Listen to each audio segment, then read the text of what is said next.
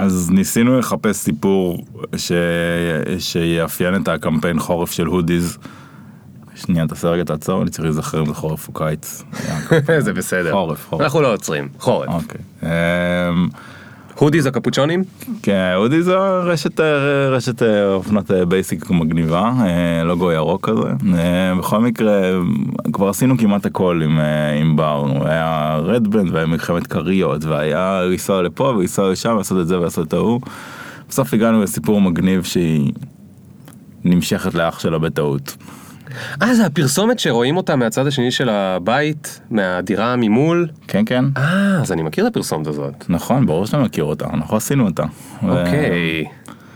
וזהו, את האמת שהיא זרמה עם זה בכיף, אה, כי זאת פדיחה. איך, איך סיפרת לה את זה? כאילו זהו. זה במייל, זה בזה, איך אתה אומר לבר, את צריכה להימשך להכריך, זה הבריף. אז אוקיי, אז שיש כאלה דברים מביכים שצריך לעשות, אז uh, שלחנו את גתי שיעשה את זה. גתי שותף שלי. אז הוא הלך לספר לה. למה, הוא הסנג'ר? לא, הוא מנהל קריאיטיב, וזה אה, עליו. אני אוקיי. הולך, אני הולך להביא הלוואה מהבנק. הוא הולך לספר לבר רפאלי שהיא צריכה להימשך לאחיה לרגע.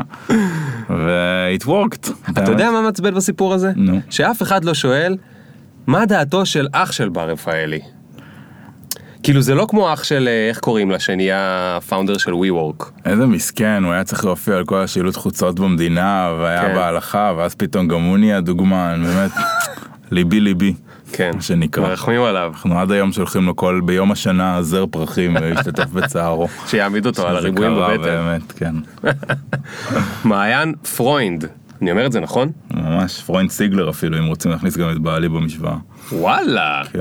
אז אה, לא, אבל פרוינד אני זוכר את זה כי היום אתה בעלים שותף, לא יודע איך אומרים את זה בשפת הזה, של סוכנות Awesome, נכון? סוכנות מיתוג אה, מהגדולות והמוצלחות שבהן, שעובדות למשל עם כל מיני דברים כמו בר רפאלי, ומי עוד? בוא נעשה קצת name dropping בשביל הוואטסאפ. וואו, אנחנו עובדים עם, עם מלא, עם אה, ארומה ועם שטראוס ועם טבע ועם כתר ועם אה, עם, אה, כל מיני חברות טכנולוגיה מגניבות כמו אה, אינוביז ואוטונומו. וואי וואי וואי וואי וואי וואי. טוב, אבל רגע, כשאתה היית קצת יותר קטן, קראו לחברה פרוינד. פרוינדסטר. פרוינדסטר, נכון. נכון, זה היה נורא. למה, למה בחרת את השם הזה פרוינדסטר? כי הייתי בטוח שזה יופיע רק על החשבוניות ואף אחד לא ישים לב. לא, את האמת שכל כל מה שרציתי זה לעבוד קצת ולהרוויח כסף ולעוף מפה לארצות הברית וללכת ללמוד ולגור שם.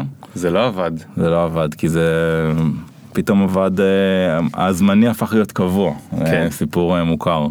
טוב, אז אה, אני רוצה שתספר לי איך מגיעים להיות אה, הדבר הזה, או איך אתה הגעת ספציפית אה, להיות הדבר הזה. אה, אבל ניתן שנייה את המוזיקת פתיחה, אתה בסדר עם זה? אפשר לזמזם. טוב, שנייה. Yeah.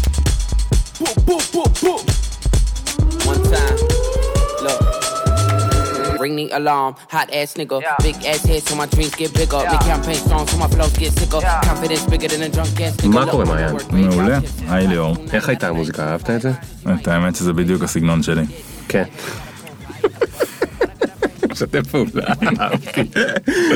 תגיד, אה, אז מה מה הסיפור שלך עם ה... כשהיית נער בזיכרון? זה היה בזיכרון? הייתי נער בזיכרון, אה, כמו שאני נוהג לקרוא לזה, the only gay in the village. לפחות as as far as you knew. לא היה אז גריינדר, אז לא יכולת לדעת. אמ, את האמת שהיה נחמד, הייתי בודד ולבד, אבל עבדתי, עבדתי קצת בבית דפוס. לחזור על זה ליאור, אתה רוצה שבאמת... אה, לא, לא, זה מצוין. כן, כן, תחזור על זה? תחזור על זה. ספר להם. קיצר עבדתי קצת בבית דפוס, נהייתי גרפיקאי בבית דפוס, שזה ממש, זה רק אה, הפסגה של הטאלנטים בזיכרון הייתה יכולה להרשות לעצמה להיות בפוזיציה הנחשקת הזאת. ועשיתי כל מיני פליירים לאינסטלטורים, למתנ"ס, לפסטיבל המחול וכו' וכו'. ולא יודע, יצא שאני אוהב את זה, אבל לזה. אבל למה נתנו לך עבודה בתור ילד? אה, היה נורא משעמם בזיכרון ולא היו לי חברים, Mm. אז אה, הלכתי לעבוד, זה היה מין אה, כורח מציאות שכזה. אתה טיפוס די חברתי, כאילו מה, איך אתה מסביר את זה? או שאני מתבלבל ואתה רק נראה אני טיפוס חברתי? טיפוס מאוד חברתי, הבית שלי בכל ערב רגיל נראה כמו שבעה מרוב כמות האנשים שיש בו. באמת? זה כל יום? כן, אבל אולי זה פיצוי על זה שפשוט לא היו לי חברים עד כיתה י"ב, הייתי שמן ומחוצ'קן. טוב. לפחות יצאת מזה גרפיקאי טוב. קראו לזה אז גרפיקאי, נכון? לא היה כאילו מעצב. כן. אבל ככה קראו לזה אז. אמ, כן, מעצב זה כאילו. סוף ה nineties רק נכנס. וואי, כן, גרפיקאי. אז אה, מה, זה, זה ריגש אותך כאילו, היית מה, היית חולם על זה בלילה או שלא עד כדי כך? כאילו זה היה תחביב, זה היה מה? זה היה משהו שעשה לי נעים, זאת אומרת, אהבתי לעשות את זה, ואתה לא יודע להסביר לעצמך כאלה דברים כשאתה מתבגר, אבל כן. זה היה משהו שפשוט הרגיש לי... כן, אבל כשאתה מבוגר אתה יודע להמציא דברים שכאילו קרו אז שהיית. כן, אבל היום שאני מסתכל אחורה נגיד, היה לי אשכרה משנה סדורה למה אני רוצה לעשות, והיא לא הייתה מוסברת או מנומקת, לא בדקתי חלופות, פשוט אמרתי, אוקיי, אני הולך להיות גרפיקאי בבית דפוס בזיכרון, ואחרי זה אני אעבור לגור בתל אביב, ואני אעבוד במשרד פרסום. לא יודע מאיפה זה בא לי, כי לא חושב שבכלל ידעתי מה זה משרד פרסום, אבל אשכרה הלכתי ועשיתי את זה. ו- ורגע, אז עשית את זה עד כיתה י"ב? כן, ואז השתחררתי מהצבא. בצבא עצמו אה, הייתי בהנדסה קרבית, הייתי לוחם בהנדסה קרבית, לא עלינו, אבל ו, וכבר אז גילו באיכשהו שאני יודע לעשות מצגות, הייתי יקיר המג"ד. ו...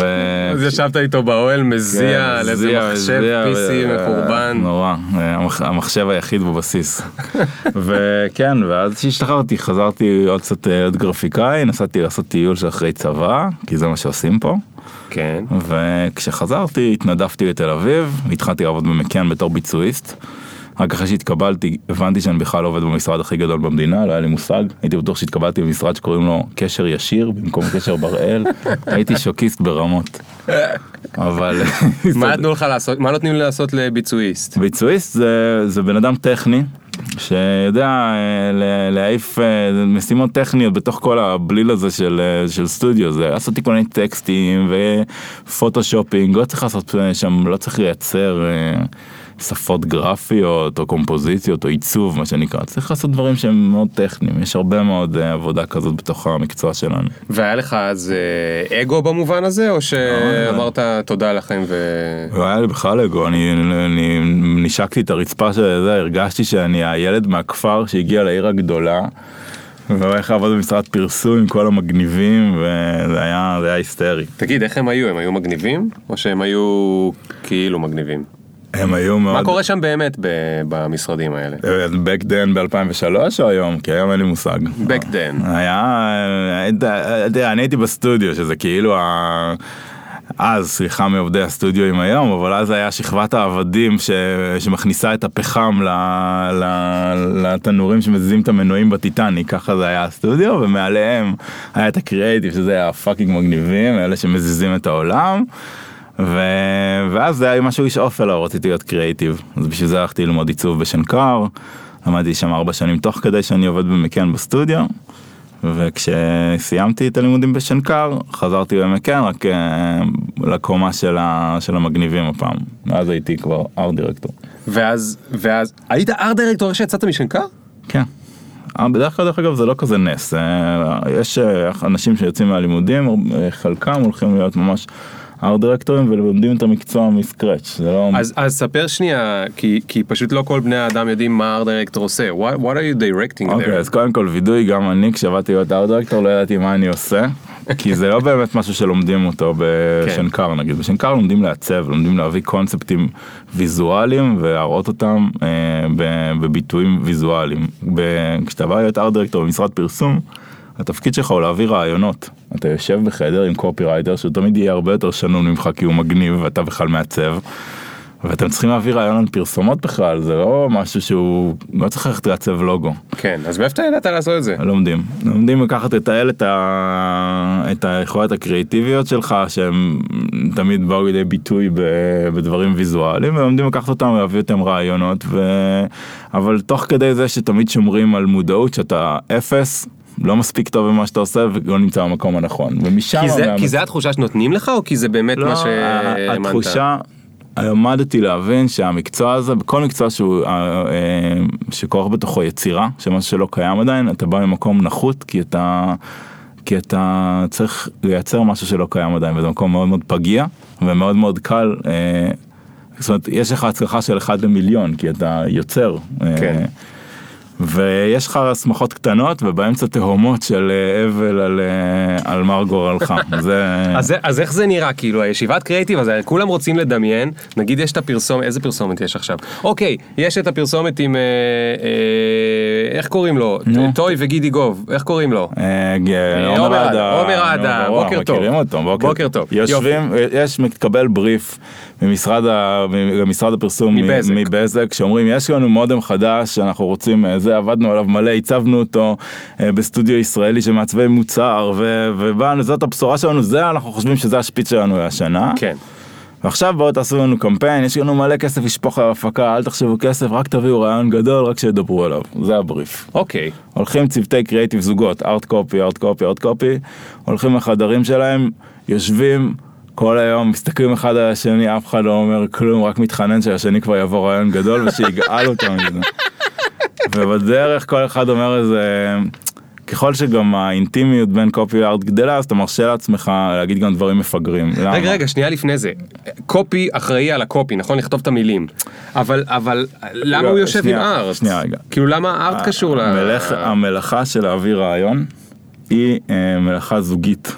אה, אנשים שהם אנשי, נקרא פעם קוראים לזה רעיונאים, אנשי אנשי קריאיטיב, שיש להם מוח קריאיטיבי והם יודעים אה, לנסות לספר סיפור. אחרי שכבר יש רעיון, אז הקופי יותר מתעסק בכתיבת התסריט, אה, איך להתחיל להכניס סיטואציות, אם זה. סרט מצחיק אז הוא יצחיק את זה, והארט הוא כבר יותר מתעסק באיפה זה יצולם, מה ילבשו, איך יראה הסגיר של הפרסומת אה, וכו' וכו' וכו'. הבנתי. זה נגיד דיברנו בפרסומת טלוויזיה. אבל. זה אין מישהו שלישי שמביא את הרעיון. לא. הם גם מביאים את הרעיון והם גם ייקחו אותו עד הסוף. נכון, זאת אומרת, יש, אה, הרעיון מגיע בעצם מ... אה, הרעיון של קופי וארט, שישבו שני דיסציפלינות שונות ביחד בחדר, זה שכל אחד יביא, הרעיונות של, של ארט בדרך כלל יבואו ממקומות מאוד ויזואליים, הרעיונות של קופי יביאו בדרך יגיעו, אני אומר עכשיו הכללות נוראיות, אל כן. תשנאו אותי, אבל קופי רייטר בדרך כלל יביא את הדברים שלו ממשחקי מילים או מתובנות יותר טקסטואליות, ואז זה שני עולמות שאפשר אה, לפגוש אותם, אה, את הדברים האלה באמצע. בכל מקרה יושבים קופי וארט ומביאים אה, הרבה רעיונות, חלקם הזויים, חלקם לא יקרו בחיים, חלקם מדהימים אבל אין מי שיזהה בהם את הפוטנציאל. וכו' וכו' וכו', באים מנהל קריאיטיב, אה, מנסים אה, לאשר איתו פיץ'. רעיונות, אה, אם המנהל קריאיטיב מאשר משהו, עם זה אחר כך עולים מסמנכ"ל קריאיטיב. בדרך זה- כלל אבל הוא לא מאשר אז מה מה הוא אומר? ומסתכל עליך במבט מלא בבוז ומחזיר אותך לחדר שאתה יכול לחשוב על עוד. בסופו של דבר זה עד אשר יצא עשן לבן. אבל יש דדליין. ובשביל זה גם אין שעות נוספות במשרדי פרסום אפשר להישאר עד עד עד הדדליין. בסוף בסוף מתרגלים להבין שבסוף אה, זה בסדר בסוף מצליחים להביא משהו שגם אם הוא חתיכת רעיון שעדיין אין לך מושג מה לעשות איתו. אז, אז מישהו יעזור לך וייתן לך איזה קצה של חבל מה איך אפשר לפתח אותו וככה דבר, קורים דברים יכול אני מניח שהרעיון של אה, סתם אני מנחש שהרעיון של גידי גוב ועומר אדם לא בא ממשנה סדורה של בואו ניקח את אוצלי גוצי נשים את גידי גוב ועומר אדם מנסה ככה וככה וככה. היה, יכול להיות שזה היה דרך בואו נעשה בואו נעשה משהו עם, אה, עם אוצלי גוצלי ועם אה, גידי גוב לא יודע יכול כן. להיות. או אבל- בוא נעשה משהו עם עומר אדם. אה, יכול להיות יכול להיות אה, בדרך כלל מגיע הרעיון קודם. בכל אופן לא היה שם ראוטר בסיפור. הראוטר תמיד יבוא בסוף, אה, דבר המפרסם מה שנקרא, נלביש אותו ב reverse engineering, אבל זה רק ניחוש, אז אם הצוות של, אה, אם הצוות של, אה, של בזק באדלר שם הגיע עם המשנה הסדורה הזאת כבר ב storyboard, רואים ממש פריים ביי פריים מצויר הסרט, אז אני מתנצל. תכתבו לנו בתגובות מה שנקרא. מצטער. תכתבו לנו בעמוד הפייסבוק שאין לנו. בטוח מוכשרים. אבל אוקיי. זה, זה פרסום וזה תחום שהוא לא בדיוק עיצוב אם שמת לב דיברתי פה שנייה על עיצוב. כן אני אני שמתי לב ואני ממתין לך בפינה. והעיצוב בפרסום הוא פחות מה שנקרא הוא פחות המלך הוא נמצא שם כי חייבים אותו כי אתה יודע בסופו של דבר דברים ויזואליים יכולים להיות בטלוויזיה או באינטרנט או פעם זה היה גם מודעות בעיתונים וכו' וכו' ושילוט חוצות אבל זה עיצוב אינסטנט היום הוא נמצא למעלה מחר הוא בפח אף אחד לא זוכר אותו מישהו זוכר את שלט החוצות שעשיתי לסמסונג כשיצא מכשיר ה touch הראשון שלהם ב2008 לא זה היה לא. אחרי הפח. רגע אבל מה אנחנו כן זכרנו. בפרסום פרסום הוא, הוא זמני אתה עולה אז ו- שום דבר לא זוכרים בכל אתה אופן. נכנס לפנתיאון התרבותי יותר אם, תסת... אם תחשוב על עצמך איזה פרסומות אתה זוכר אז אה, אתה זוכר פרסומות אה, משמעותיות לאורך הדרך, כן. חלק מהתרבות שלנו, הן לא נשארות שם בתור איזשהו piece עיצובי, זה לא שאנחנו זוכרים איזה כרזה של דן רייזינגר או לוגו של אה, חברה מפורסמת, זה, אתה זוכר רעיון. כן. אה, אתה זוכר או את המותג. אתה זוכר את Times Square הריקה, אתה זוכר את, אה, לא יודע מה, אני זוכר את שוקולית. נגיד, או את הגלידה הזאת, לא, זוכר, לא משנה, יש, זה נכנס לפנתיאון התרבותי, אבל אתה לא, אתה לא באמת ממלא את הייעוד שלך בתור מעצב, ככה אני אז הרגשתי, ואתה תמיד גם, אני גם הרגשתי שתמיד אני נחות יותר מקופירייטרים, כי בסופו של דבר רעיונות הם יותר אה, המקום הנייטיבי של, ה, של הקופירייטרים ולא של הארטים, הארטים הם יותר... אה, הם יותר שם נמצאים בשביל באמת אה, להפוך את כל הדברים האלה ויזואליים יותר, ככה הייתה לפחות ההרגשה שלי, והרגשתי אחרי כבר אה, השנה הרביעית שלי בתור ארט דירקטור והשנה העשירית פחות או יותר, וכן הרגשתי שדי, כאילו הגעתי לתקרת ה... שנה עשירית, אז היית בן 28? 29? תשע. כמעט 30, שהייתי- נראה כמעט 30, שעז- שעזבתי את... אה, 30, עזבתי את מקן, אתה עכשיו, אני יכול לשאול? 37, יואו. לא רואים, אה? לא. בכל מקרה, לא, כאילו אני מתעצבן, כאילו מה, מתי אני אספיק לעשות 10 שנים במכאן? אני לא אספיק כבר, ואני תכף בן 40. בסדר, אז מה, למה אתה חושב שאתה חייב להספיק 10 אני שנים? ממש לא חייב, אבל אתה יודע, קודם כל אתה אומר למה אני לא אספיק, אחר כך אתה אומר, "אה, בעצם אני לא צריך. אוקיי, אז אה, לא, האמת שהוואו היה על משהו אחר, זה הכל הייתה בדיחה.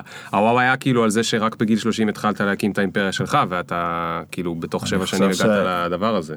אני חושב שהתחלתי להקים את זה בגיל 31 אפילו, כן, זה היה, ב... אני באמצע 2011 עזבתי את מקן, ואז... אה, אבל נשבר לך הזין ממכאן, או ש- או שאמרת בא לי לעצב? כאילו- לא נשבר הזין ממכאן, מכאן הם אה, בית אהוב. אה, לא קשור, גם בית, אחרי עשר שנים אתה רוצה אולי... הרגשתי אה, שם, הרגשתי שם בבית והיה לי, התחלתי להיות מאוד טוב במה שאני עושה, אחרי הרבה שנים של אה, שנאה ועצמית ומחשבה שאני לא נמצא במק- במקום הנכון, מבחינת מימוש, אבל דווקא אחרי כמה שנים מתחיל פתאום להיות קל לך מה שאתה עושה ואתה עושה אותו כבר ב... כמעט עם יד קשורה מאחורה, ואז התחלתי לשאול את עצמי, אוקיי, מה עכשיו? כי אני כזה. ואז אה, לא היו לי תשובות יותר, כי להיות מנהל קריאייטיב במשרד פרסום זה כבר באמת, רוב הזה זה כבר להיות יותר קופירייטר, גם ארטים שיכולים להיות אה, מנהלי קריאייטיב הם בנשמה שלהם הם קופירייטרים, בעיניי. סליחה על ההכללות. אז חשבת שאתה לא יכול לעשות את זה? או חשבתי- שלא התחשק לך? חשבתי שאני בתור בן אדם שהוא יותר אה, אוהב את העולם של ה design. ה visual. ושל ה visual אני צריך למצוא מה לעשות עם עצמי, לעשות חושבים מחדש. ואז הרעיון היה ללכת ללמוד בארצות הברית, מצאתי איזשהו מסלול ב-NYU מגניב שמשלב בין אה, אנשי טכנולוגיה לאנשי קריאייטיב ודיזיין כאלה שיוצרים במין לבס כאלה משותפים דברים חדשים, אמרתי יאללה מגניב אני אעשה את זה. אבל זה עולה 45 אלף דולר לשנה, לא כולל מחיה, אסור לך לעבוד, בקיצור כמו ש...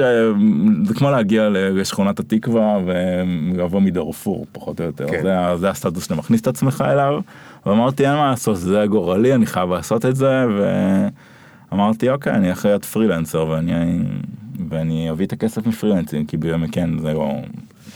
זה, ו- זה לא. אבל אף פעם לא לפני זה לא עשית פרילנס, אז מה, ידעת דווקא מה עשיתי, תעשה? היה לי איזה חצי, איזה שנה, כזה שנה לפני סף הלימודים, שעשיתי הפסקה ממקם ועשיתי פרילנס בבית כזה, זה היה נחמד. וזה לא הדאיג אותך? שפתאום תצטרך מדאיג. להיות עצמאי? מאוד מדאיג, אני זוכר בכי בסלון, שהפעם הראשונה שקיבלתי עבודה ואז ביטלו אותה. יואו. וישבתי בסלון וכאילו שיש לי חמישה ילדים, שלוש משכנתות ו- ונושים בבנק. למרות שלא היה. לא היה כלום, אבל ישבתי במין איזה... איך הם ביטלו איך לי? אני אשרוד, מה אני אעשה, אני צריך לחזור על ארבע למקן, מה יקרה, איך, איך, איך עוברים את זה. אבל זה פחד ממשהו חדש, זה לא, לא באמת... אז אה, איך עוברים את זה?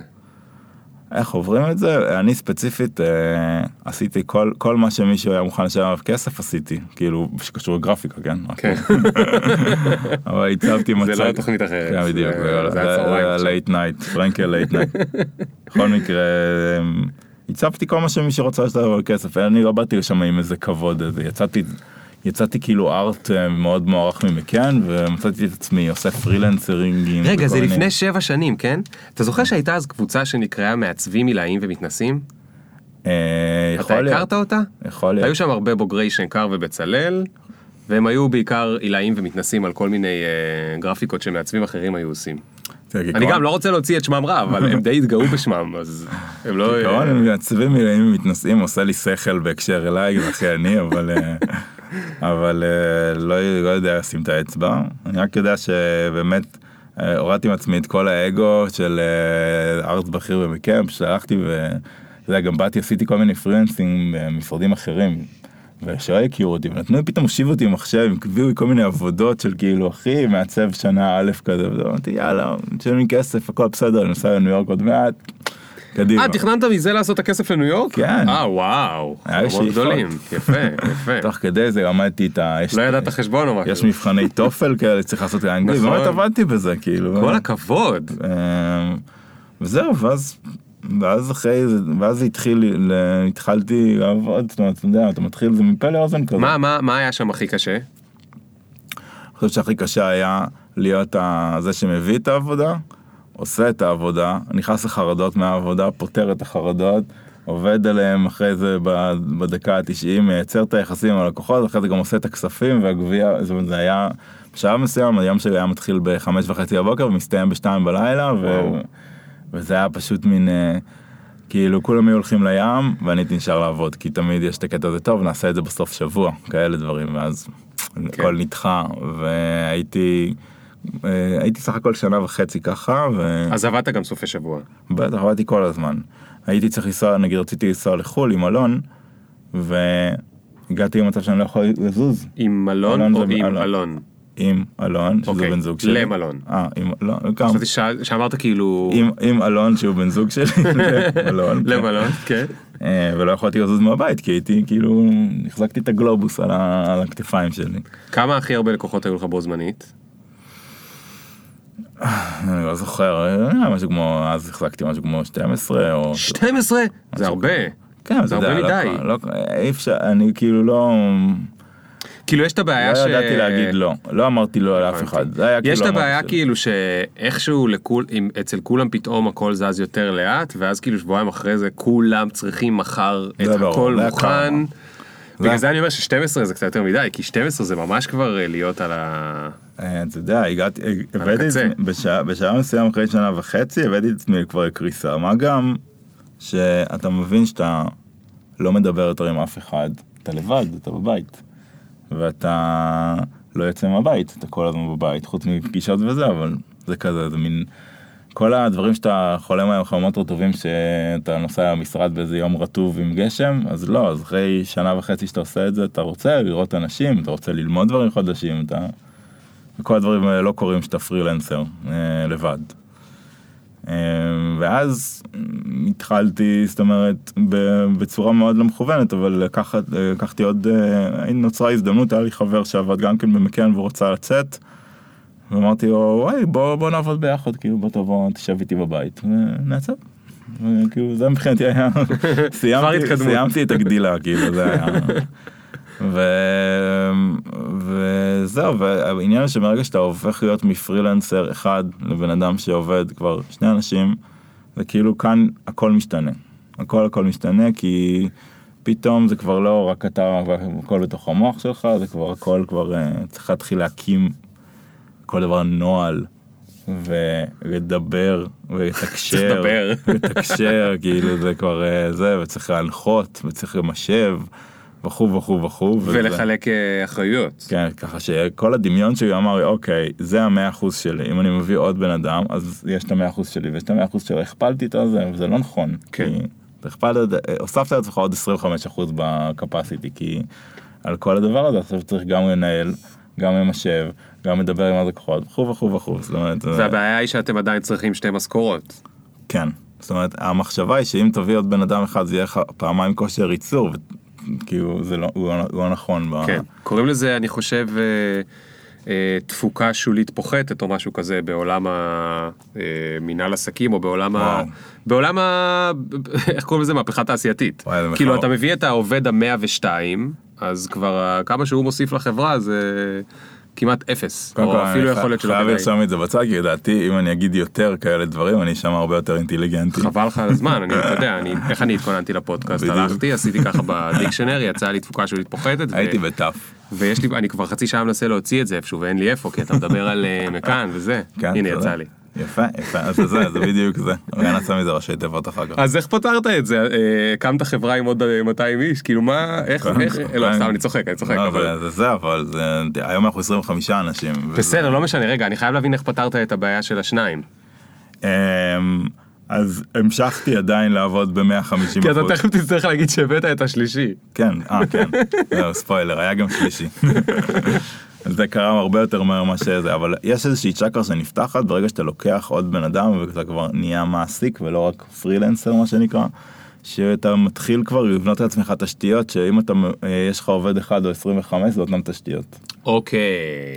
ופה, סתם, אני- אומרת, אותו זמן שבזבזת על נוהל, עכשיו בדיוק. הוא יתבזבז פעם אחת. בדיוק, ואז אה, ברגע שמשתחררת הצ'קרה הזאתי, יותר קל כבר לגדול, אבל עדיין צריך מאוד מאוד להשקיע באינפרסטרקצ'ר, זאת אומרת כל הזמן לחזור ולראות שזה לא פשוט אה, ערימה של אנשים שבאו בבוקר לעבוד, אלא שכבר מתחילות להיות מתודות, ומתחיל להתפתח מה שנקרא קלצ'ר, ואלה דברים שצריך לדאוג להם ממש מההתחלה, וברגע שעושים את זה בעיניי נכון, או לפחות מכוונים לשם, אז גם אנשים אחרים רואים את זה, וזה מתחיל... אה, מה שאני לא מבין בסיפור זה מאיפה ידעת לעשות את זה ככה, כי אני מכיר הרבה זוגות של מעצבים או מתכנתים או כל מיני כאלה שהתחברו ועשו זה, ומה שהם ניסו לעשות זה ששניהם רק יעצבו ושאף אחד לא באמת יתעסק אה. בכל מיני דברים אחרים ואף אחד לא יעבוד על נהלים.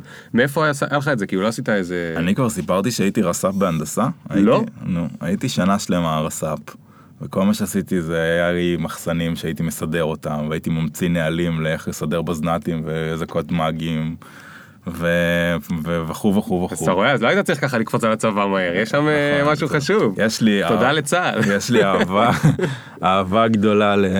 נהלים ל- וסדרים. להרים בירוקרטיה וזה שאני מאוד מאוד, לצד העובדה שאני אוהב אה, לעצב, אני מאוד מאוד אוהב אה, לעשות סדר. לעשות סדר. וזה לא אומר לסדר עכשיו את הארון, כי הארון כן. שלי נראה כמו שיט, אבל אני מאוד מאוד אוהב לראות תהליכים מבולגנים, גם דרך אגב שהייתי אפילו במקן או זה, שזה לא קשור לתפקיד הישיר שלי. אני אוהב לראות תהליכים מבולגנים ואז לבוא להגיד חבר'ה עזבו בוא נעשה לא ככה לא ככה בוא נעשה משהו אחר. אמ, ו... ומשם זה בא ואני מאוד מאוד היום גם היום שאני שמג- שמגיעים אל המשרד בצרחות ובצעקות הדברים שלא עובדים בקטע של כעס כאילו ויגון אז איך יכול להיות שכזה דבר קורה. אז אני מנסה לנקות את עצמי את רעש הרקע של איזה זין שקרה כרגע משהו אמרתי זין סליחה. אני אמרתי זין קודם. אה, אוקיי. אמ, איך זה יכול להיות שמשהו קרה, אלא להפך, יש פה עכשיו אתגר, יש פה משהו שלא עובד. בואו נבין עכשיו מה צריך לקרות להבא, בואו עכשיו נשקיע את האנרגיה, במקום עכשיו להתעצבן על משהו שקרה, בואו נשקיע את האנרגיה ולהבין מה, איפה הייתה נקודת כשל ומה אפשר עכשיו לייצר לעתיד כדי שזה לא יקרה יותר, כי העצבים האלה, בסדר, יאללה, אחלה. בואנה זה נשמע גם טוב בזוגיות, כאילו אלון אה, מעריך את זה? מאוד, אנחנו ביחד כבר תשע שנים, אתה יודע כמה זה בשנים של הומואים? לא. תשע שנים להיות ביחד, זה תכפיל בשבע. אף פעם לא שמעתי את זה. ברור. וואו וואו וואו. רגע, אוקיי, אז אה, כיף לך, אתה קונסטרוקטיבי או איך שלא אומרים את זה, אה, ונו, אז מתי הגיע השלישי? את האמת שמאוד... ולמה? אמ, כי זה כבר, ושוב פעם אתה מתרגל, אתה, אתה מבין שאתה, שוב פעם אמרתי, אני לא אמרתי לא.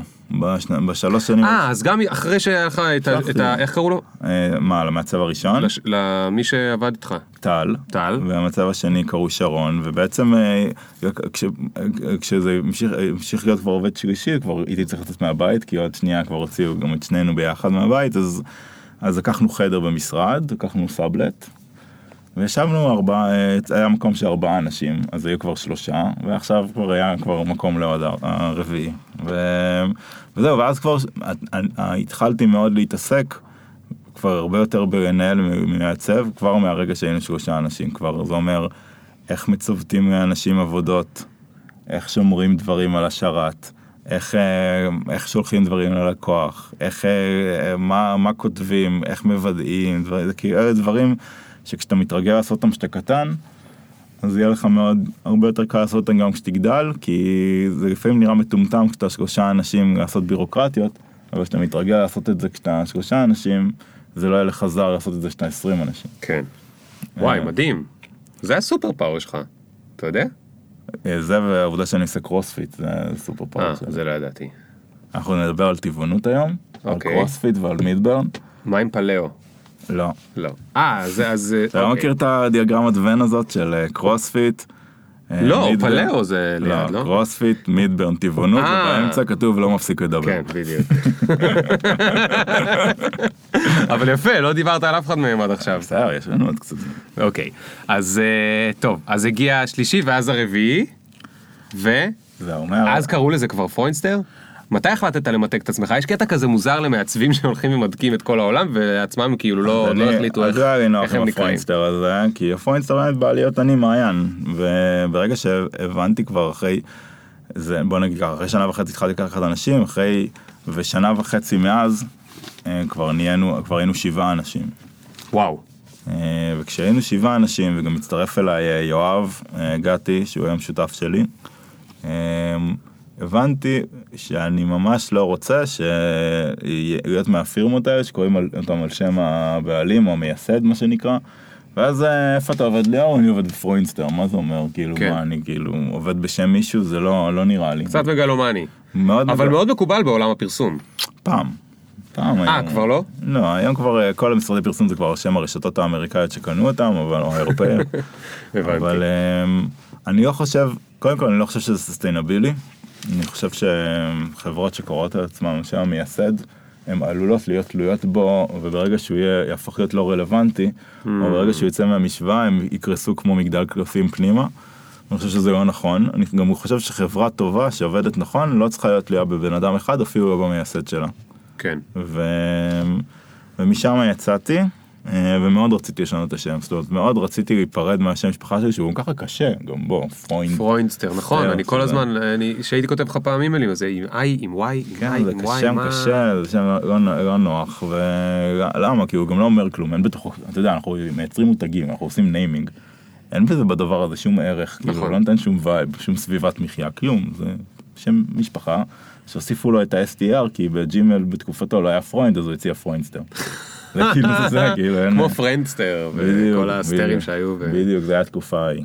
וואו. אמ, זהו, אז אה, זה נתן לי הזדמנות לעשות מיתוג לעצמי, לעצמנו, ולהבין את הכאבים שכרוכים ב- בדבר כזה. אה, יש בזה המון... אה, המון צמתים של החלטות שאתה לא יודע עדיין אם עשית את ההחלטה הנכונה ואתה מהמר פה כאילו על כל הקופה כביכול כי אתה משנה שם יכול להיות שאתה מאבד מה שנקרא היום top of mind או awareness אה, אה, אוקיי. למרות ש... טוב, עוד. אתה יודע, אנחנו בישראל, אבל גם צריך לעשות מלא החלטות. צריך, אתה יודע, היו איזה אלף שמות, שצריך, אתה יודע, אין לך מושג. אבל איזה כיף זה, להתעסק בזה.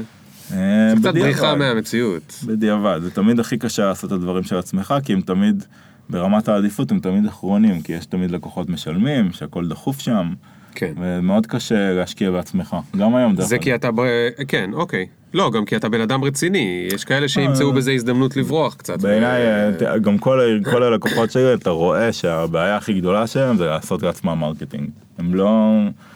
זה תמיד, תמיד הסמנכ"ל שיווק או מנהל השיווק של החברה הוא תמיד הבן אדם שכולם בורחים ממנו במסדרונות ומשפילים עיניים כשהם עוברים מולו כי זה תמיד תמיד יבוא קודם כל ה product אחר כך יבוא ה self marketing. כן, כן. אבל זה הכי אה, חשוב. אז. איך החלטתם אה, על Awesome? היה לנו מין, ומי אה, היו עוד מועמדים? היה לנו מין, היה לנו כל מיני, היה לנו This is it, והיה לנו Flight Mode, והיה לנו, היה לנו כל מיני, אבל מה שכן, באנו איתו עוד שהיינו פרוינסטר, היה לנו מין שורת מניפסט כזה, כזו, של Awesome Design can change the world. זה, אוקיי. לימים הבנו שקוראים לזה Start with Why, אם אתה מכיר. כן. ה-Why שלנו היה שעיצוב טוב יכול לשנות את העולם, כי כשאתה נמצא בשירותים יפים, מבוסמים ו... ונעימים, אתה לא תשתין על הרצפה. וכשאתה נמצא במקום זבל ודוחה, אתה לא יהיה אכפת לך כן. to trash all over the place, וזה, וזה המקום שבאנו ממנו. אז אה, היה לנו את המשפט הזה, ואז אמרנו, אוקיי, בוא ניקח את האוסום ונשאר איתו. כאילו, וחטפנו על זה מלא מבטים מלאים בבוז, מה זה אוסום, זה אוסם, זה פה וזה ושם. מה, מי אמר זה אוסם? אם כבר היו יכולים להאשים אתכם שזה כאילו מאוד אמריקאי. בסדר. לא שיש משהו רע בלהיות אמריקאי. כאילו, אתה רוצה להיות מותג גדול. אמ, קשה, זה להחדיר מילה שלא רגילים להגיד אותה בעברית פה כן. בארץ, אבל בסדר. גם בטח לא כל כך יודעים לכתוב אותה כולם. כן, אבל אתה יודע, אל תכתבו, תתקשרו.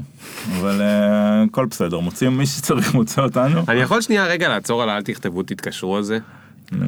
אתה, יש, אתה כאילו, אתה, אתה היום הפרצוף מול הלקוחות? מי אחראי על. הלקוחות? לא, לא, יש- אני מדבר על to, to close the deal, וכשיש אה, בעיות. אה, לא, יש, אה, יש כל מיני אנשים כבר שאחראים על זה, יש, אה, יש גם את טלי שעושה ביזדב, את אה, תומר ש, שמנהל את האופרציה, ואת אה, שני שמנהל את הלקוחות, זאת אומרת, יש... אה, אוקיי, אוקיי. אני נמצא שם בשביל ה... אני אף פעם לא אהיה זה שיתקשרו אליו להגיד לו את המחמאות, אני זה שהגיעו אליו המשברים הכי מפוצצים. אה, יפה, אז כשמגיעים המשברים המפוצצים, איך אתה מעדיף לקבל את זה? בטלפון, בטקסט, בוואטסאפ, באימייל? מה... איך אתה לא מעדיף? משנה איך אני מקבל את זה, אבל אני צריך מיד לעבור לטלפון, כי טקסט is a bitch. כן. טוב, אני שמח שאמרת את זה, אז אה, סיימתי את הנקודה שלי. אוקיי. אה, אני אגב שונא טלפונים. אני שונא אותם, אבל אני למדתי את הלקח הזה בצורה לא כואבת. כן, בייחוד במשברים. אגב, אה, גם זה אפרופו זוגיות. אגב, מריבות, כן, זה ממש לא, בזוגיות זה בכלל לא עובד, ריבים בטקסטים, אבל גם בארגונים אתה יכול לראות שמריבות אימיילים הם is the nastiest. כן. צריך כאילו את המבוגר האחראי שפשוט יעצור, יגיד בואו בוא נדבר על זה. ולמדתי את זה גם כן, זה לא בא לי בטבעיות, אבל אין, אי אפשר להתחבא מאחורי טקסט. זה גם תמיד יישמע לא טוב, זה תמיד יקראו את זה בטונציה לא טובה, כן. זה מקום למלא בעיות. כל אחד קורא את מה שהוא רוצה בתוך ה... כן, לא, גם לפעמים אתה יודע, אני, זה מתעצם בלי כוונה, כי מספיק שקראת איזה משפט שהיה אמור להיות אה, בחצי צחוק באיזה מין אה, טונציה לא טובה, והלך עליך. ואפרופו זה, יש לכם לקוחות בחו"ל? כן, אה, יש לנו לקוחות שהמרכז פעילות שלהם הוא, הוא המרכז, אה, ה-HQ שלהם, ה-Headquarter שלהם ישראלי, אבל הם עובדים לגמרי מול חו"ל. אז אתם, אז איך, אתם עובדים גם מול חו"ל? כאילו, אתם עובדים מול אנשים שנמצאים שם שהם לא ישראלים? כן. ואיך התקשורת איתם, איך אתם עושים את זה? כאילו, איך אתה מרגיש כלפי זה? קל, קשה, whatever? לא, זה seamless. היום, היום באמת, כאילו רק תבחר פלטפורמה ואתה שם. כאילו, לא, אני מדבר על השפה והתרבות וה... השפה, אתה יודע, האנגלית אה, היא בסדר, גם אה, חלק מהצוות שלנו דובר אנגלית ממש native ית. אה, אני, אני מרגיש שפחות ופחות, שזה פחות ופחות issue ככל שעובר הזמן. וואלה. פעם, פעם זה היה כאילו, זה היה צריך לעשות מיתוג למוצר שהוא go to market ב-US, אז לא, חייבים ללכת למצוא סוכנות אמריקאית וכו' וכו', היום אנחנו פשוט עושים את כל הדברים אצלנו ועושים איזה ולידציה מול, אה, מול השוק. איך אתם עושים ולידציה? או שעושים אה, קבוצות מיקוד, או שממש שואלים, אה, לוקחים פרטנית רעיונות עם אנשים. טוב, אז נחזור רגע לאיך מגיעים מ-7 ל-25. מה... What was next? ברגע שאתה מגיע לאיזשהו נפח מסוים, שהוא אה, פחות או יותר חמישה אנשים, צריך להתחיל לייצר מטה. מה זאת אומרת? זה כבר לא כל מי שעובד הוא יצרני. יש, החברה בנויה תמיד מאנשים שהם אנשי ה-wo- ה-workflow, זאת אומרת, אלה שעובדים ומייצרים, ואני יודע שזה נשמע רע, אבל לייצר זה אומר, אה, יש אצלנו אנשי עיצוב, יש אצלנו אנשי קריאייטיב, יש אצלנו אנשי אסטרטגיה, הם אנשים שהולכים ומייצרים, אה, ומייצרים ממש אה, חומרים. אה, את הפרסומות, את הגרפיקות, את סוכנות, מיתוג, אז הרבה פעמים אה, זה יהיה אה, תהליכים אסטרטגיים או, מי- או מיתוגים או אה, אה, זהות, אה, מותגית. אז גם את התהליכים האסטרטגיים הם עושים. כן, כן, כן. אוקיי. ואלה תהליכים שהם... הם אלה שעובדים. הם אלה ש... בדיוק. ובתור בן אדם שהיה בן אדם יצרני מה שנקרא, היה תמיד הסתכלתי על זה בקטע של מי זה כל האוכל חינם האלה שמסתובבים סביבי בזמן שאני. עובד. אז פה טמון הסוד בעיניי, כי ברגע שאתה משקיע בלהקים מטה, אז המטה הזה יכול לדאוג לך לגדילה בזמן שהעובדים היצרניים עובדים. כי ברגע שיש רק עובדים יצרניים בחברה, אתה בעיקר על ההווה, על הכאן ועכשיו, על לתת מענה לביקושים הקיימים של עכשיו. כן. ואם יש לך נגיד אה, 15% מטה ו-75% ו-85% יצרנים אז אתה מאוד על ההווה וממש קצת על העתיד. אצלנו היחס הוא משהו כמו 40-60. לטובת היצרני כמובן, אבל זה אומר שבכל, על כל בן אדם אחד שעובד, יש, אה, על כל שני אנשים שעובדים, יש אה, בן אדם וחצי שמתעסקים לא במה עכשיו יש לי, אלא במה עוד אפשר לעשות, לאן עוד אפשר להגיע וכו' וכו', ויותר מזה גם אני אגיד, שהיום יש לי אה, גם זה נשמע הנהלה. כאילו המון overhead. קוראים לזה overhead אולי כדי להעליב, והמילה אז הזאת לא המ- טובה כי היא כאילו שיפוטית מראש. תראה, מה זה? overhead זה, אמ, זה, מקום שתמיד טוב שבעיניי שיהיה לך, כי אתה יודע לאן אתה תוכל לצמצם ברגע שתהיה הפסדי. אבל בעיניי, ה overhead הזה, ואני אומר את זה במירכאות כפולות, הוא ה overhead שיכול להסתכל קדימה ורחוק, בזמן שכולם עסוקים בבעירה ובשרפה של וכאילו אתה טוען שעם עצמכם בטח, כבר הוכחת לעצמך שזה שווה את זה. אני, אני בעיניי, כשאני מסתכל עליי, לצורך העניין, מול הרבה מאוד, יש המון מעצבים מוכשרים מאוד שמסתובבים, ואני מכיר הרבה מהם, ואני גם עוקב אחרי הרבה מהם. היכולת uh, לייצר ה masterpiece uh, היא, היא אמנם לא נמצאת אצל כולם, אבל יש שכבה לא מועטה של אנשים שהם גאונים בעיצוב, והיום, דרך אגב, יותר מפעם. Uh, אתה רואה היום בתי הספר לעיצוב מוציאים talent ים, בעיניי, ברמות יותר גבוהות ממה שהיה, סתם דוגמה, שאני סיימתי את שנקר. Um, היכולת אבל אה, להיות גם businessman לצד הכישרון העיצובי, היא, זה, שוב פעם, זה, זה כבר אתה, אתה מצמצם את הפאנל. כן. אה, עכשיו, בשביל לראות כבר אה, אה, קבוצות מעצבים שכבר הפכו להיות סוכנויות, אני חושב ששם ההבדל הוא שכבר צריך כבר אה, אה, את אותו האובר-הד שדיברת עליו. כן. זאת אומרת, אני, בשביל אה, ל- להגיע, ל- בשביל להגדיר מטרות, נקרא לזה. לא, אבל זה 40 אחוז. אז ספר לי שנייה בפירוט, זה, זה אה, פאבליק, נכון? זה לא משהו כן. שהוא סודי. אבל- מי יש ב-40 אחוז האלה? אוקיי, יש מנכ"ל, יש, יש מנכ"ל, יש, אה, יש, יש, יש מנכ"ל ויש אצלנו גם יש משנה למנכ"ל שמתעסק ב, בזמן שאני מתעסק ב, לצורך העניין בנ- בניהול ה... ב, אני קורא לזה, זאת אומרת, יותר בהסתכלות אסטרטגית רחוקה, לייצר דברים שלא קיימים עדיין בכלל. זו ההתעסקות שלי. Uh, המשנה למנכ"ל, אה, שמה שנקרא, בוא נקרא לזה באנגלית, כמו שאמורים לקרוא לזה, זה COO, הוא זה שמנהל את ה-operations, אז הוא זה שאחראי על, ה, על המפעל הזה במרכאות כפולות, שיש לו הרבה מאוד מאוד התעסקות, זה התעסקות בלתת שירותים, זה כל הזמן אה, לעבור אה, ולראות שהכל מתקתק. אה, מתחתיו יש סמנכ"לית לקוחות שהיא מנהלת את השוטף עכשיו, את כל, ה, את כל הפרזנטציות שיש ואת כל העבודות. היא ה account manager כאילו? לא, יש מתחתיה גם account managers. אוקיי. כל, אה, כל עבודה כזו, כל פרויקט שנכנס אלינו, יש לו המון המון המון המון המון משימות בתוכו. ואם, אה, ואם אין את האנשים שבזמן שלצורך העניין המעצבים ואנשי אסטרטגיה עובדים ומייצרים את, ה, את המוצר עצמו, אם אין להם מעטפת, שתעטוף אותם גם מול הלקוח, אבל גם, גם שתיתן להם גב, גם שתיתן להם מנהלות לצורך העניין. אם אין להם את הדבר הזה, אז מה שיקרה באמת של הדברים, כל מעצב או כל איש אה, production קצת יעשה בעצמו 40 לעשות את אחוז זה. מהזמן שלו לעשות את, ה... לעשות את המנהלות האלה. כן. ו...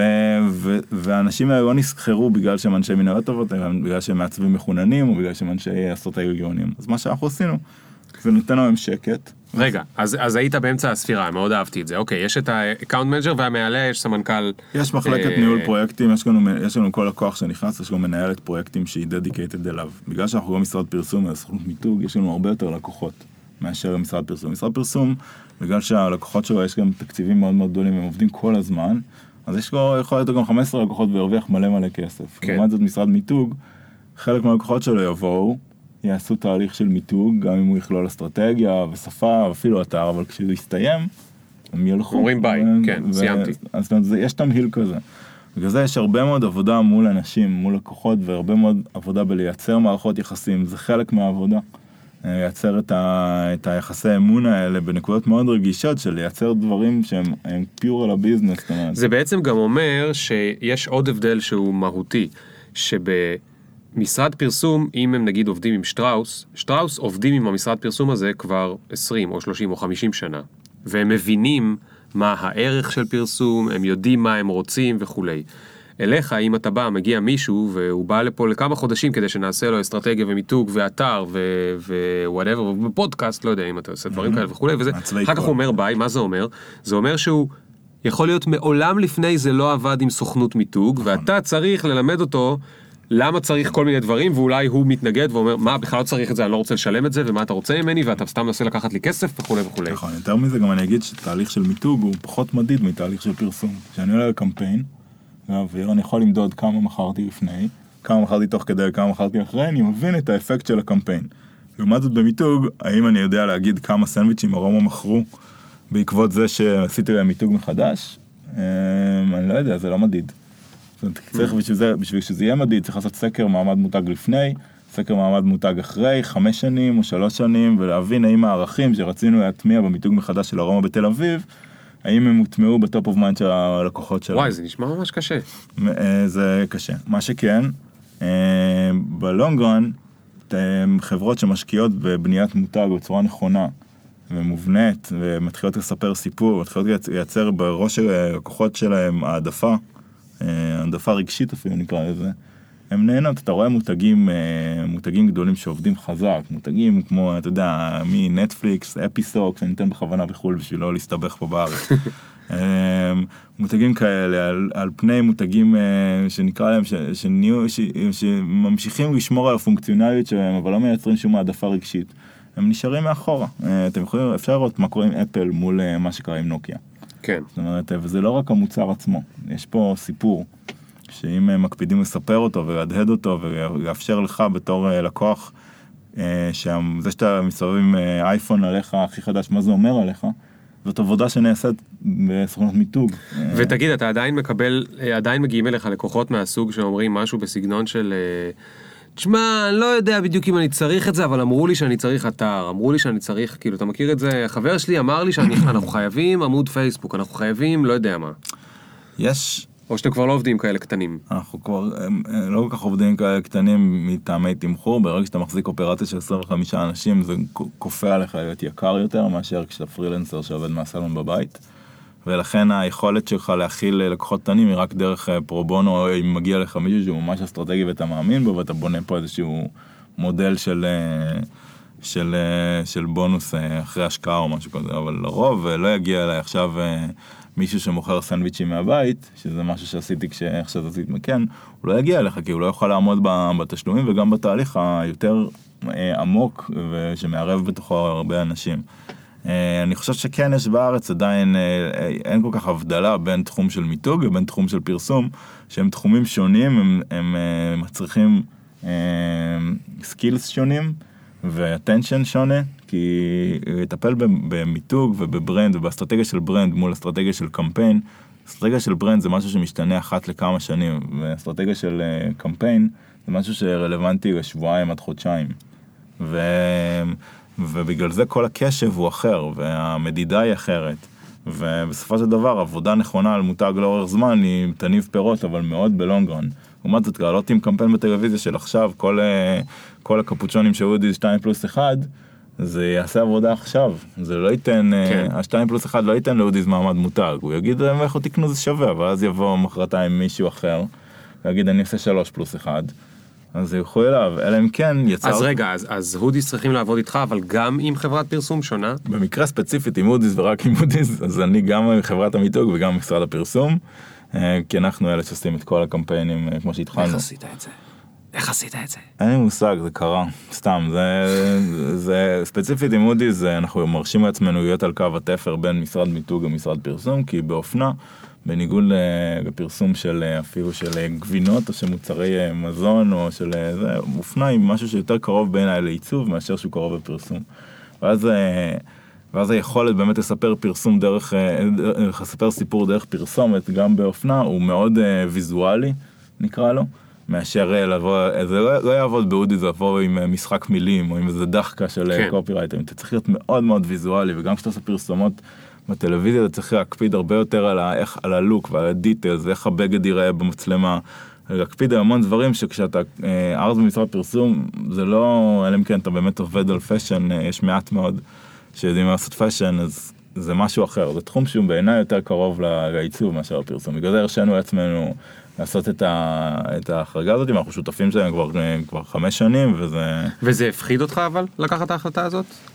זאת אומרת, יש לקוחות שאתה לוקח ואתה אומר קצת אה, יואו, אני מקווה שזה יצליח?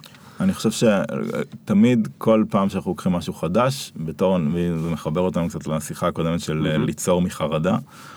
אה, כשאתה צריך לייצר משהו שלא קיים עדיין, זה מלחיץ. ואם אתה לא לחוץ מזה, כנראה שאתה כבר...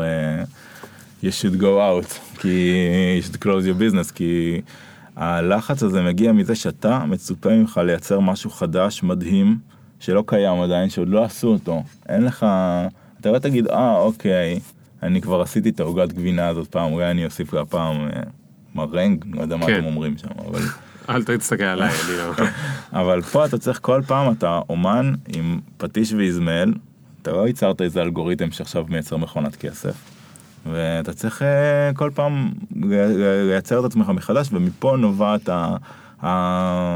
החרדה נקרא לזה, והיכולת לא, לא לדלבר, אבל אין מה לעשות, אתה מתרגל לזה, וזה נהיה רעש רקע, ואתה בסוף תגיע לשם, פשוט זה ייקח לך הרבה מאוד איסורים בדרך. אבל זה לא שאני עכשיו מסתכל על הקור ואומר למה באת, אני, אין, בי, אין בי יותר כוחות, זה לא זה, להפך, אני מסתכל על זה ממקום של אתגר, אני צריך שיאתגרו אותי, כי אני משתעמם מהר, אני לא יכול לעשות כל פעם את אותו דבר, אני לא רוצה לעשות דברים בנאליים, זה משם. אמ, תגיד, אפרופו איסורים, נו, נעבור לנושא קצת אחר. איסורים זה הנושא האהוב עליי, בוא נמשיך. אה, יפה. אז נשאר באיסורים כתמה. אה, נקרא לש... לשם של הפרק אה, מעיין מתייסר, או מיוסר, אתה כבר מיוסר.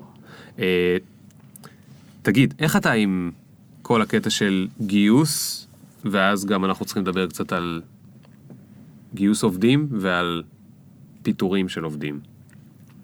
איך, איך, ה, איך, זה, איך זה הולך לכם, או איך, איך אתה ספציפית, כאילו, גיוס עובדים זה משהו שהוא קשה בעיניך, זה משהו שהוא קורה כל הזמן, כאילו, איך אפילו אתה מחליט, אני צריך את העובד ה-26, כאילו, לפי מה, לפי מה אתה מחליט את זה, כי הרי לקוחות יכולים לבוא עוד, אבל הם גם יכולים להיעלם, זה לא כל כך יציב, וזה לא שיש לך איזה תקציב של איזה בנק אה, שהוא ממש יציב כל שנה, אתה כל שנה גדל. אין לי, קודם כל, אין לי retainer, אני לא עובד retainerים בכלל, זה אומר שאני כל חודש אוסף את הכסף שלי. אה, אתם לא עובדים retainerים, אה, זה תמיד פרויקט מישהו based. יתעקש ולתת לנו retainer ניקח, אבל אה, זה מאוד based. אה, אז התקציב נראה כמו גרף של... לא, זה תקציב מאוד יפה, פשוט בגלל שהעסקאות הן רבעוניות בדרך כלל, אז Mm. אתה לא כל חודש מתחיל לחפש את זה, אתה עובד רבעונית ואתה מבין שאם יש לך איזשהו בור, אתה שולח את האנשי biz dev שלך להתחיל לסגור יותר- עסקאות וכו' וכו', אבל לגבי אה, גיוס עובדים זה תחום קשה, לא סתם התחום של HR פורח עכשיו. אה, אני חושב שגם את זה לומדים, אה, אני בתור בן אדם שנורא מאמין, נורא, נורא מאמין לאנשים, יש בי מין תמימות כזאת של אה, בוא תשב מולי ואני מיד אאמין כל מה שתגיד. הייתי צריך ללמוד, ואני עדיין לומד איך, מה צריך להסתכל בבן אדם ולאיפה צריך ללכת בשביל אה, להבין האם הוא בשבילך או לא. האם הוא... אז מה למדת, נגיד, יש לך איזה דגל אדום שאתה יודע היום להגיד עליו, שאתה מזהה אותו יחסית אני- בהתחלה? אני חושב שהיום אני יודע להגיד שיותר מעניין אותי דווקא לא אנשים שעשו את אותו דבר כמו שאני רוצה שהם יעשו עכשיו. נגיד אני לא בהכרח אה, אביא אה, מנהלת פרויקטים שעבדה בחברת מיתוג, אני יותר עדיף להביא מישהי שניהלה משמרת במסעדה סואנת במרכז תל אביב. וואו, כי אני אסתכל, וואי, אני אומר את כל הסודות שלי לא, אבל זה, אנשים... זה לא סוד, זה לא סוד, כי גם אם מישהו היה מקשיב לך שהוא במעמד שלך בחברה אחרת, עדיין צריך ביצים מאוד גדולות כדי לעשות את זה. אני מעדיף... כי זה אה, נשמע כמו הימור, כאילו, בתיאוריה הגיוני. בתפקידים שהם עוד תפקידי הנהלה בכירה, אני מעדיף להביא אנשים שיש להם אופי ואינטליגנציה. אינטליגנציה זה תחתית הפירמידה, משהו שאם אם אין אינטליגנציה אה, זה לא יעבוד, גם אם יש כבר מלא ניסיון ופרקטיקה.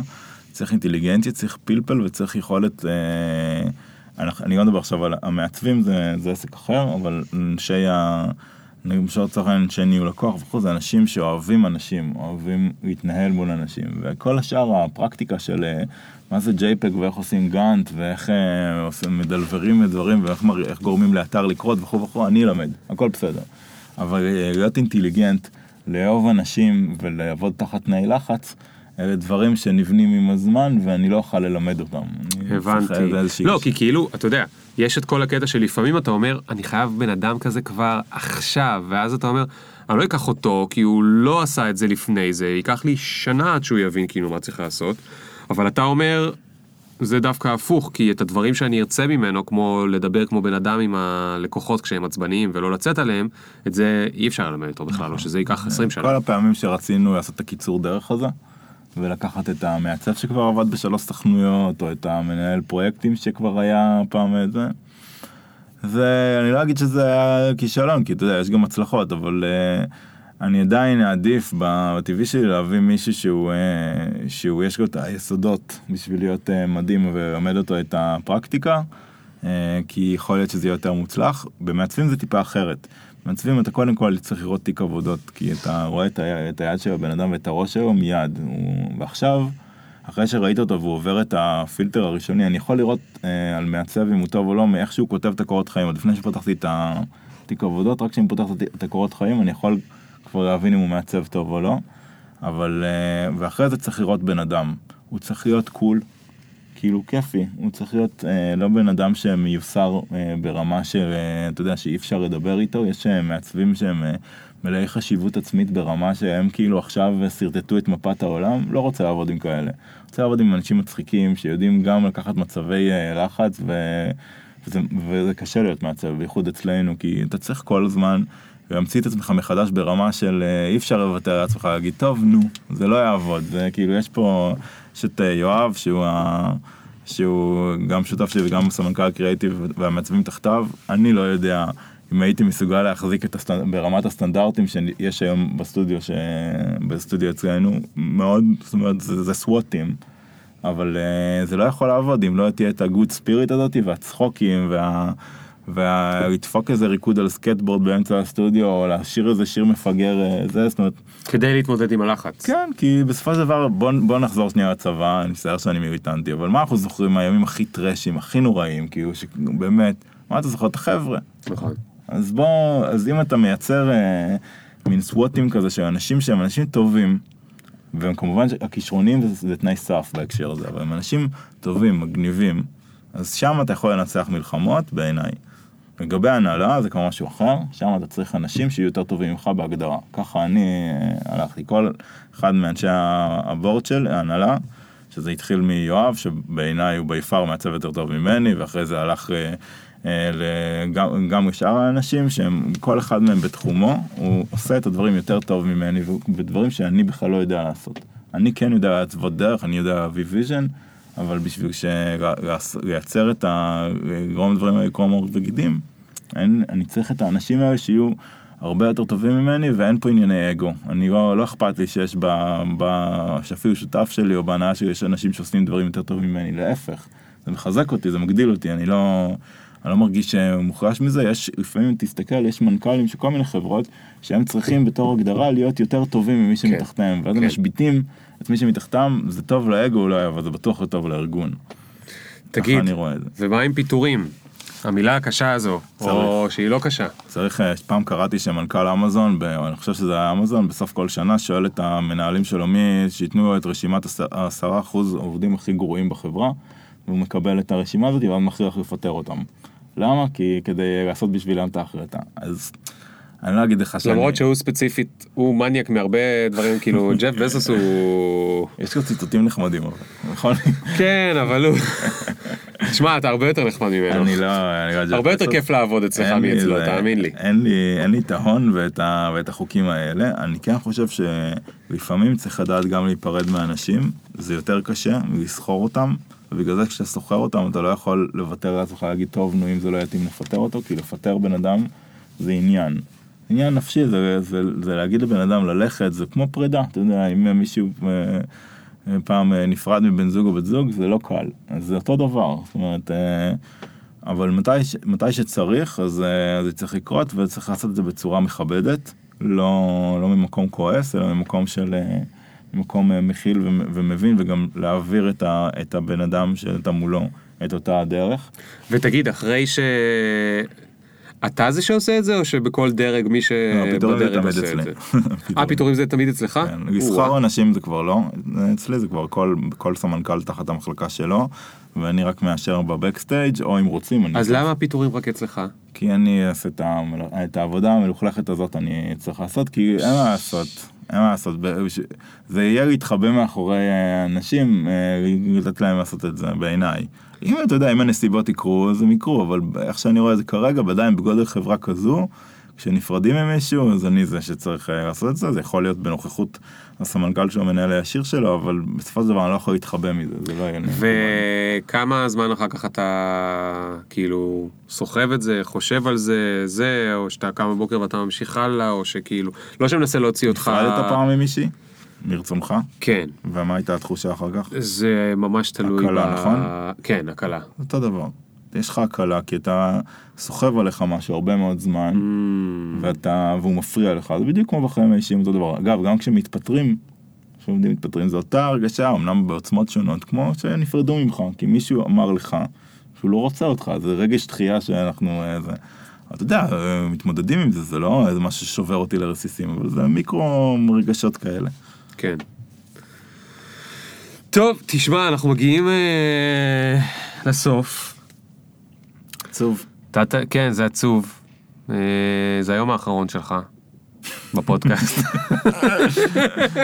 איך נהיה פה דכדוך? לא, זה אני בגלל שפיטורים זה דבר קשה. אגיד שצריך לעשות שימוע, כי אחרת אני יכול אה, לתבוע אותך ולקבל... לא, 10,000 אבל אתה. מעולם לא שילמתי לך, אז אם כבר תתבע אותי על אה, זה שלא שילמתי לך משכורת אף פעם.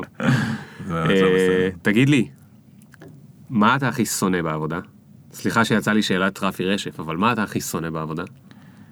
מה אני הכי שונא בעבודה? וואו. אמ, אני הכי שונא בעבודה שאני בסופו של דבר מסיים את ה... מסיים את הדברים שהם כאילו מיידיים, כמו לפתור קרייססים או דברים של השולחן שלי, ואז נהיה מין שקט כזה. וזה השקט שבו אתה צריך לייצר משהו שלא קיים עדיין. ואני כאילו הכי שונא את זה והכי אוהב את זה ביחד, אבל uh, זה, זה, זה העבודה. זאת אומרת, uh, והעבודה היא, העבודה היא שלא תהיה לך עבודה בשביל שתוכל ליצור משהו חדש. אז, uh, אז זה, זה המקום, והוא, והוא טיפה, זה deep, אני יודע, זה עמוק, צריך לקחת את זה עכשיו כן. ולחשוב על זה כמה דקות, אבל זאת העבודה. כן, אולי נעשה שקט כמה דקות כדי לחשוב על זה. כן, אפשר לתת אה, כתוביות. יש אגב, יש אגב אחלה ספר של אה, סת' גודין שנקרא The Dip, אבל הוא מדבר על dip אחר. זה הדיפ שאתה מנסה לבנות חברה ויש לך פתאום מין כזה, אתה כבר חשבת שזה הולך, ואז זה פתאום לא מסתדר, ואז צריך כאילו לשרוד את זה, כי הרוב לא שורדים את זה, הם פשוט מחליטים לעזוב, ואז אם שורדים את זה, אז זה מתחיל, אני אגב לא יודע אם זה קרה אצלכם גם, אבל אה, זה קורה הרבה מאוד בחברות אה, יש המון כאבי גדילה לצמוח. וזה שווה עוד פרק שלם אבל אה, זה צריך אה, בוא נגיד שכמות הפעמים שישבתי באמצע הסלון רגליים מחובקות נשימות אה, זה ובכי של התקף חרדה.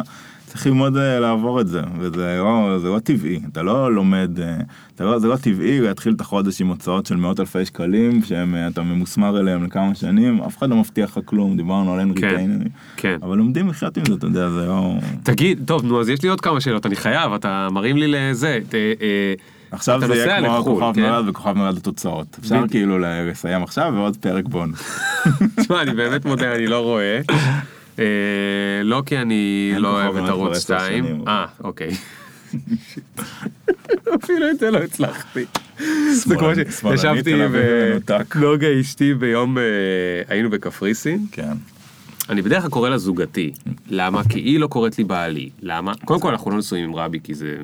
מטופש, אבל, אבל היא לא קוראת לי בעלי כי זה לא יפה, זה כאילו הבעלים שלי. נכון, אז owner. חששתי שכילו זה בקטע שבגלל הזה, אז הפסקתי לקרוא לה אשתי, אני קורא לה זוגתי. ואז היא אמרה לי, למה אתה לא קורא לי אשתי? בכל אופן, ישבתי עם אוקיי. אשתי בקפריסין, והיו שם מלא בריטים, כי בריטים הם אוהבים את קפריסין, כי פעם היה שם קצת בריטים וזה, למרות שזה היה נכון כל בכל מקום. באירוויזיון וזה. זהו, גם את זה לא ידעתי וסיפרו לי תוך כדי שאני יושב שם. ונוגה אמרה לי, אני מקווה שאנחנו יורדים כאילו מה... מה... זה, היא- אומרת, יש פה זה, יש פה, צריך להיזהר, משהו זה, כאילו אין לה מושג מה זה, אני אומר לה לא. טוב, רק שלא יכעסו עלינו, ואני לא מבין על מה זה, כאילו רק אחרי יומיים היא סיפרה לי למה זו הייתה בדיחה שלא הבנתי. אפרופו אותה בדיחה, אז uh, היו שם מלא בריטים. והיו שם איזה חמש נשים בריטיות בשנות החמישים, והן שמות כאלה פונפונים של אה, דגל אנגליה, והן שמות בגד ים של אנגליה, ושמות דגלונים על הזה, זה היה ביום שבת. ואני אומר, נוגה, תראי את הזה, והיא אומרת לי, כן, הם, החתונה, הם לא יכולים להפסיק לראות את החתונה, את החתונה, אני אומר לה, איזה חתונה? היא אומרת, הארי הזה, אה, מדהים, עם מי הוא מתחתן? אז היא אומרת לי, מה, אתה דפוק, אתה לא יודע אם הוא מתחתן? עם זאת מסוץ. אז אני אומר לה? מה? היא חצי שחורה. איך אה, נסיך אנגליה מתחתן עם מישהי אה, אפרו-אמריקאית, או חצי אפרו-אמריקאית, שזה רק אפרו, סתם. זה כאילו, יש לה אימא, אני חושב, אפרו-אמריקאית או משהו, שזה באמת, בשבילהם זה כאילו, הרי הם משחקים אותה ליברלים, אבל בריטים הם מאוד גם, אתה יודע, כאילו, הם, הם בריטים, הם היו רגילים להיות על top of the world. קיצור, אני קצת מנותק מדברים כאלה, יש דברים, יש טרשים אחרים שאני מאוד מחובר אליהם, אני פשוט לא אחשוף אותם כדי להישאר רק ב- בזה. מה שרציתי לשאול אותך, וזה אפרופו קפריסין, זה איך זה להיות בעלים של אה, אה, חברה עם 25 איש והוצאות כל חודש של מאות אלפי, ונגיד לנסוע לחו"ל. איך אתה עושה את זה? איך אתה מרגיש את זה? כאילו, אתה חי שם כל הזמן את החברה, או שאתה מצליח להתנתק, או כאילו, איך, איך אתה חווה את זה? כמה דברים. קודם כל אני חושב שאני אה, אני יודע שאני אוהב את העבודה שלי ואני יודע שאני יכול לצאת, היום אני יכול לצאת לחופש כמעט ב-99% ניתוק. אבל אה, כל השנים הקודמות ידעתי שכשאני יוצא לחופש אני יוצא 20% אני עדיין עובד ו-80% אני בחופש וקיבלתי את זה באהבה כי אחרת זה היה לא לצאת לחופש. הייתי... אבל חוץ מ-20% עובד, מה עם רמת החרדה? יש את ה... אם עליהם לא ידאגו לזה, לא, כי אני, ב- זה בדיוק הסיבות שבגללם בניתי חברה, רציתי לא להיות מרכז הכובד, וגם היום דרך אגב, אה, כל, כל אחד בחברה הזאת, כולל אני, הוא בר החלפה. ולא להיות מרכז הכובד זה משהו שמאפשר לך להיות מרכז הכובד, או להיות חלק ממרכז הכובד, ולא להרגיש את ההרגשה הזאת שאם אתה עכשיו תוציא את האצבע כל הסכר יקרוס. ויש בזה משהו שהוא מרגיע קצת, מאפשר לך גם ללכת לחופש, ויש עוד אנשים שממשיכים אה, אה, לתחזק ולתפעל את, את האופרציה הזאת, וזה בסדר גמור. אם אתה מייצר משהו שהוא תלוי רק בך, אז עשית משהו לא בסדר, אה, כי אתה מנהל ריכוזים מדי, ויצרת אה, יותר מדי אה, חשיבות לנוכחות שלך בתוך התהליך.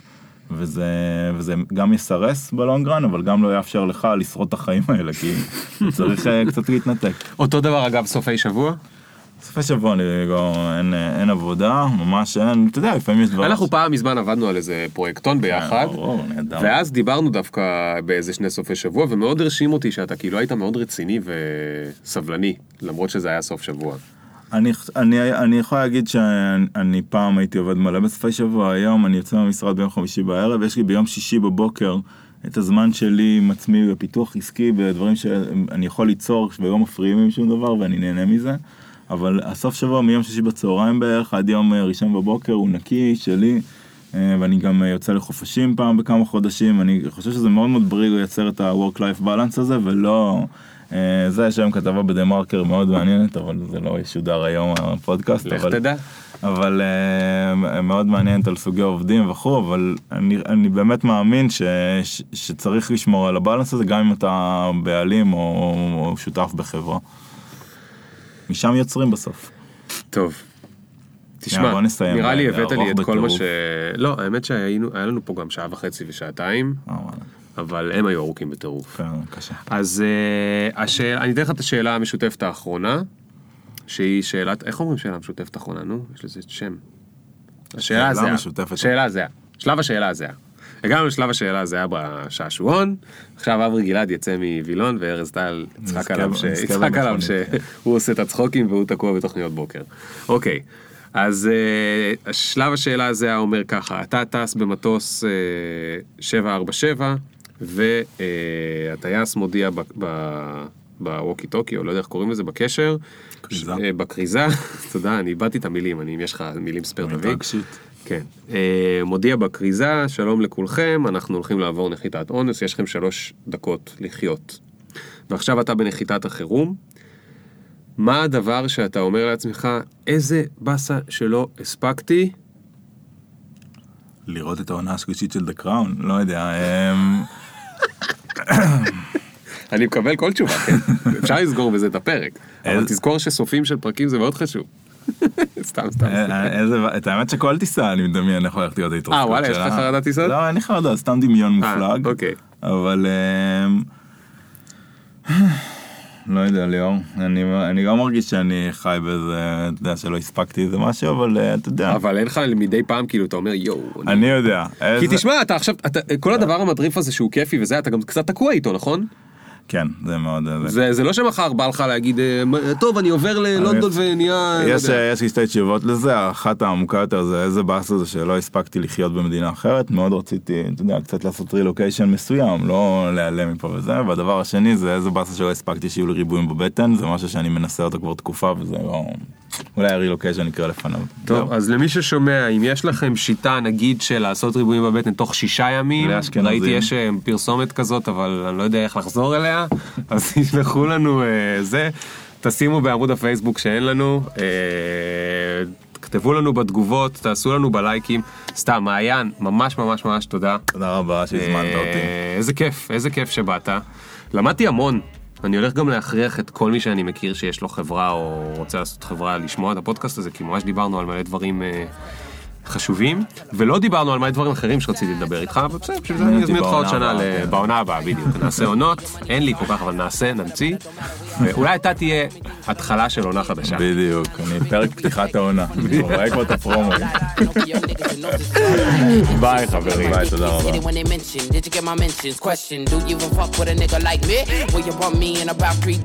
Really?